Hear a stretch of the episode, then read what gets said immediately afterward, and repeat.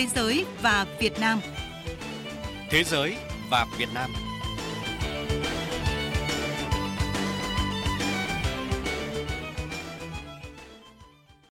Kính chào quý vị và các bạn. Chương trình Thế giới và Việt Nam hôm nay sẽ có những nội dung chính sau đây. Australia nỗ lực đồng hành cùng các tổ chức phi chính phủ vì sự phát triển của Việt Nam. Tỉnh Nghệ An tổ chức diễn đàn kết nối đầu tư với các doanh nghiệp Hoa Kỳ. Kiều bào tại Thái Lan tôn vinh những người gieo vần chữ nơi đất khách. Thưa quý vị và các bạn, trong 5 thập kỷ qua, rất nhiều cá nhân và tổ chức phi chính phủ nước ngoài đã và đang hợp tác với Australia để thúc đẩy giao lưu nhân dân và hợp tác phát triển giữa Australia và Việt Nam, góp phần không nhỏ cho sự phát triển của Việt Nam. Đại sứ Australia tại Việt Nam Andrew Goletzinowski đã khẳng định như vậy khi nhìn lại những thành tựu hợp tác giữa Australia và các tổ chức phi chính phủ, nhấn mạnh cần phát huy hơn nữa trong chặng đường sắp tới. Bây giờ, xin mời biên tập viên Phương Hoa trao đổi với Đại sứ Australia về nội dung này. Trước hết, xin Đại sứ chia sẻ những thành tựu quan trọng trong quan hệ hợp tác giữa Australia và các tổ chức phi chính phủ đối với quá trình phát triển của Việt Nam thời gian qua. Tôi nghĩ rằng những thành tựu trong quan hệ hợp tác giữa Australia và các tổ chức phi chính phủ có vai trò quan trọng đối với sự phát triển của Việt Nam. Australia là một trong những đối tác đầu tiên của Việt Nam trong lĩnh vực phát triển. Chúng tôi thiết lập quan hệ ngoại giao với Việt Nam từ năm 1973 và tới năm 1974. Quan hệ hợp tác về phát triển bắt đầu hình thành. Và năm đó thì học sinh Việt Nam đầu tiên đã tới Australia thông qua chương trình học bổng của Australia. Đó là lúc chúng ta bắt đầu có những liên hệ về phát triển và quan hệ đó ngày càng được thúc đẩy. Australia là một trong số ít nước có chương trình hợp tác phát triển với Việt Nam với quy mô năm sau luôn vượt hơn năm trước. Năm nay thì chúng tôi đã hỗ trợ khoảng 100 triệu đô la Úc cho Việt Nam và tôi mong rằng sự hợp tác này sẽ tiếp tục phát triển hơn nữa. Vâng, không chỉ hỗ trợ Việt Nam phát triển, những thành tựu trong hợp tác giữa Australia và các tổ chức phi chính phủ nước ngoài tại Việt Nam cũng đóng góp vai trò quan trọng trong quá trình làm sâu sắc hơn nữa quan hệ Việt Nam-Australia. Xin hỏi quan điểm của Đại sứ về vấn đề này ạ? Tôi đồng tình với nhận định này. Có một số tổ chức phi chính phủ có trụ sở tại Australia đang hoạt động tại Việt Nam, ví dụ như là tổ chức Fred Hollows. Tổ chức này đã ở Việt Nam được 31 năm và họ cung cấp dịch vụ chăm sóc mắt và phẫu thuật cho những người không có điều kiện để chăm sóc mắt và làm phẫu thuật. Ngoài ra thì chúng tôi cũng hợp tác với các tổ chức phi chính phủ quốc tế vì họ không những có tầm nhìn toàn cầu mà còn rất tập trung vào Việt Nam. Vậy nên chúng tôi hợp tác với tất cả các tổ chức và tất nhiên bao gồm các đối tác Việt Nam. Bởi tất cả các tổ chức này, dù là tổ chức ở Việt Nam hay quốc tế, thì đều cần làm việc với các đối tác địa phương. Họ đã, đang và sẽ tiếp tục làm việc với các cộng đồng Việt Nam, các tổ chức Việt Nam một cách hiệu quả để đạt được những kết quả tốt nhất. Vậy Đại sứ có thể nêu ví dụ hợp tác nào nổi bật góp phần thay đổi tích cực đời sống xã hội của người dân Việt Nam ạ? Tôi có thể chia sẻ với các bạn về chương trình yêu thích hiện nay của tôi, đó là chương trình GREAT, tập trung vào bình đẳng giới và phát triển bền vững ở những vùng nông thôn trong lĩnh vực du lịch. Chương trình GREAT tập trung vào các dự án quy mô nhỏ do phụ nữ làm chủ ở nông thôn, ví dụ như ở các tỉnh miền núi phía Bắc. Họ có những dự án quy mô nhỏ về homestay hay nông nghiệp, đó là những dự án ở cấp cơ sở có tác động lớn tới đời sống con người ở khu vực đó. GREAT đã đi được một nửa chặng đường và tôi mong chính phủ Việt Nam hỗ trợ phê duyệt để tiếp tục các công việc của chương trình trong thời gian tới. Trong thời gian tới, kế hoạch của Australia là gì để có thể tiếp tục phát huy cơ chế hợp tác hiệu quả này, thưa Đại sứ? Chúng tôi muốn xây dựng các kế hoạch dựa trên những thành công sẵn có. Chúng tôi có những đối tác tuyệt vời ở Việt Nam và muốn mở rộng sang các lĩnh vực khác nữa. Khi Thủ tướng Australia thăm Việt Nam vào tháng 6 vừa qua đã công bố một khoản tài trợ trị giá 105 triệu đô la Úc cho phát triển kinh tế, đặc biệt là quá trình chuyển đổi năng lượng tại Việt Nam. Trong chuyến thăm Việt Nam của Ngoại trưởng Australia vào tháng 8 thì bà Penny Wong công bố khoản hỗ trợ bổ sung 95 triệu đô la Úc cho khu vực Mekong để ứng phó với biến đổi khí hậu. Trong quá trình phát triển, nếu các thách thức này thay đổi thì những thỏa thuận hợp tác với Australia cũng sẽ được điều chỉnh để thích ứng. Tất cả sẽ được phối hợp chặt chẽ với phía Việt Nam các bạn. Như tôi đã từng đề cập, các chính sách phát triển mới của chúng tôi tập trung vào sự lãnh đạo địa phương. Vì thế, chúng tôi sẽ tuân thủ sự dẫn dắt của Việt Nam để phối hợp hiệu quả trong chặng đường sắp tới. Trân trọng cảm ơn Đại sứ về cuộc trao đổi vừa rồi.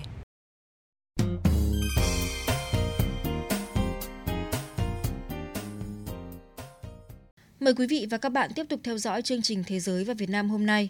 Thưa quý vị và các bạn, đoàn công tác của Ủy ban Nhân dân tỉnh Nghệ An, Đại sứ quán Việt Nam tại Hoa Kỳ và Phòng Thương mại người Mỹ gốc Á mới đây vừa phối hợp tổ chức diễn đàn kết nối đầu tư Nghệ An-Hoa Kỳ tại bang Virginia. Sự kiện hướng tới mục tiêu tạo ra nền tảng thúc đẩy quá trình tìm hiểu, hợp tác đầu tư giữa các đối tác Hoa Kỳ với Việt Nam nói chung và tỉnh Nghệ An nói riêng. Phạm Huân, phóng viên Đài Tiếng Nói Việt Nam thường trú tại Mỹ, thông tin. Đại sứ Việt Nam tại Hoa Kỳ Nguyễn Quốc Dũng và Chủ tịch Ủy ban Nhân dân tỉnh Nghệ An Nguyễn Đức Trung đã chủ trì phiên làm việc với sự tham dự của đại diện các tổ chức chính phủ, doanh nghiệp đến từ nhiều bang của Hoa Kỳ. Chủ tịch Ủy ban Nhân dân tỉnh Nguyễn Đức Trung đã giới thiệu khái quát về các điều kiện, tiềm năng, lợi thế phát triển của địa phương, đồng thời nhấn mạnh Nghệ An đã sẵn sàng các điều kiện để thu hút các nhà đầu tư vào địa bàn. Chủ tịch Ủy ban Nhân dân tỉnh Nghệ An khẳng định doanh nghiệp là động lực quan trọng đối với sự phát triển, do đó Nghệ An sẽ tạo mọi điều kiện tốt nhất để doanh nghiệp phát triển, từ đó sẽ đóng góp vào kinh tế của địa phương nói riêng và quốc gia nói chung. Ông Lê Tiến Trị, trưởng ban quản lý khu kinh tế Đông Nam và là thành viên của đoàn công tác cho biết. Trong cái chuyến công tác tại Hoa Kỳ lần này, tỉnh Nghệ An muốn quảng bá giới thiệu để có cơ sở kết nối các đối tác Hoa Kỳ quan tâm đến tỉnh Nghệ An chúng tôi trên các lĩnh vực. Thứ nhất đó là lĩnh vực về công nghệ cao, công nghệ bán dẫn. Trong xu thế mà chúng ta đã có những gọi là có sự hợp tác chiến lược toàn diện giữa hai quốc gia và coi đây là cái điểm mạnh. Thứ hai là tập trung vào các ngành công nghiệp, chế biến chế tạo trong những ngành điện tử, cơ khí, rồi công nghiệp ô tô, rồi các vấn đề về là linh kiện phụ tùng cho lĩnh vực này. Rồi các cái một vốn mạnh của Hoa Kỳ trong vấn đề thị trường Nghệ An có lợi thế là chính là ngành về công nghiệp tiêu dùng, rồi là các sản phẩm công nghiệp hóa dầu và các ngành về năng lượng như là điện khí, bến cảng khí và trung tâm khí LNG. Dưới sự chứng kiến của đại sứ Việt Nam tại Hoa Kỳ Nguyễn Quốc Dũng và Chủ tịch Ủy ban Nhân dân tỉnh Nghệ An Nguyễn Đức Trung, Ban quản lý khu kinh tế Đông Nam đã ký biên bản ghi nhớ hợp tác với Phòng Thương mại người Mỹ gốc Á. Đoàn công tác của tỉnh Nghệ An cũng đã có cuộc làm việc với Hiệp hội Công nghiệp bán dẫn Hoa Kỳ và Hội đồng Kinh doanh Mỹ ASEAN. Trước đó, đoàn cũng đã tổ chức hội thảo xúc tiến đầu tư vào tỉnh Nghệ An ở bang Texas với chủ đề Triển vọng phát triển kinh tế của Việt Nam sau nâng cấp quan hệ Việt-Mỹ và cơ hội đầu tư vào Nghệ An.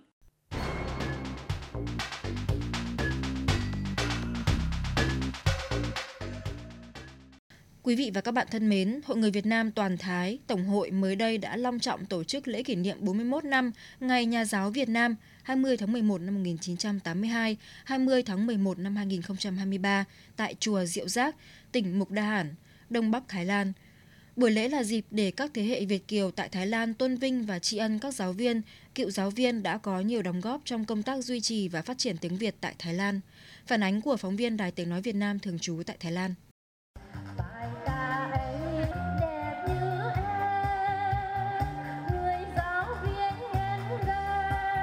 Hàng trăm các thầy cô giáo và nhiều thế hệ học trò kiều bào ở Thái Lan đã cùng có mặt tại buổi lễ đặc biệt này, cùng tri ân những người gieo vần chữ nơi đất khách, góp phần gìn giữ, phát huy tiếng Việt cho con em kiều bào tại Thái Lan. Trong bài phát biểu chào mừng các thầy cô tại buổi lễ, Tổng lãnh sự Việt Nam tại Khòn Kèn, Chu Đức Dũng nhấn mạnh. Tổng lãnh sự rất là vui mừng khi thấy là ở Thái Lan, kiều bào vẫn tiếp tục duy trì những cái phong trào dạy tiếng Việt. Các cô giáo thì không phải chỉ có mỗi dạy tiếng Việt thông thường mà còn là gieo mầm tình yêu Tổ quốc, khơi dậy lòng tự hào dân tộc, luôn yêu quê hương đất nước Việt Nam. Chủ tịch Tổng hội Nguyễn Ngọc Thìn ôn lại những năm tháng tuổi thanh xuân với ký ức về hình ảnh các thầy cô tràn đầy nhiệt huyết, cống hiến, dạy dỗ con em Việt kiều. Tại thời điểm đó, kiều bào ta bất chấp khó khăn vẫn dành những bữa cơm để nuôi các thầy cô hay dành một phần chỗ ở của gia đình để làm lớp học. Chính những điều giản dị đó đã tạo nên những kỳ tích rất đáng tự hào trong nỗ lực duy trì tiếng Việt cho con em kiều bào nhiều thế hệ.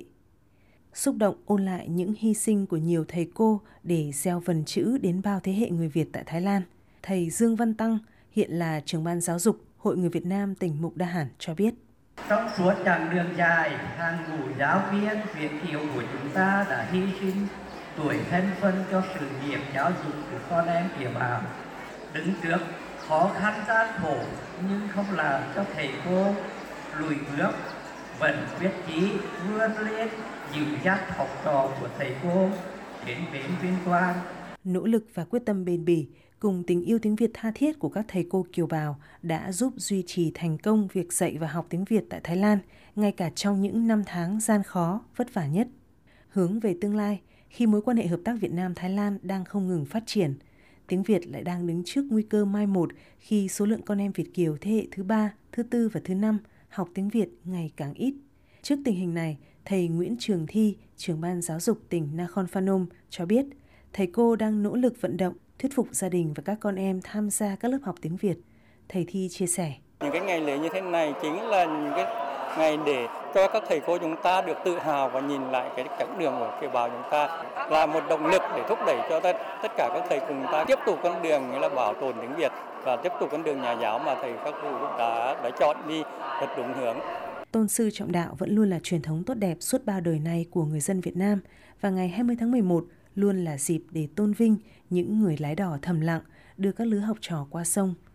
Đây cũng là dịp để học sinh bày tỏ lòng biết ơn đối với thầy cô của mình, phát huy vai trò quy tụ, tập hợp để củng cố, xây dựng cộng đồng người Việt Nam tại Thái Lan vững mạnh đoàn kết. Hội Người Việt Nam Toàn Thái đã và đang triển khai những kế hoạch thiết thực để tôn vinh thầy cô giáo Việt kiều, đồng thời khôi phục, mở rộng các lớp dạy và học tiếng Việt với tâm niệm tiếng Việt còn thì người Việt còn. Những thông tin vừa rồi đã kết thúc chương trình Thế giới và Việt Nam hôm nay. Cảm ơn quý vị và các bạn đã chú ý lắng nghe. Xin kính chào và hẹn gặp lại.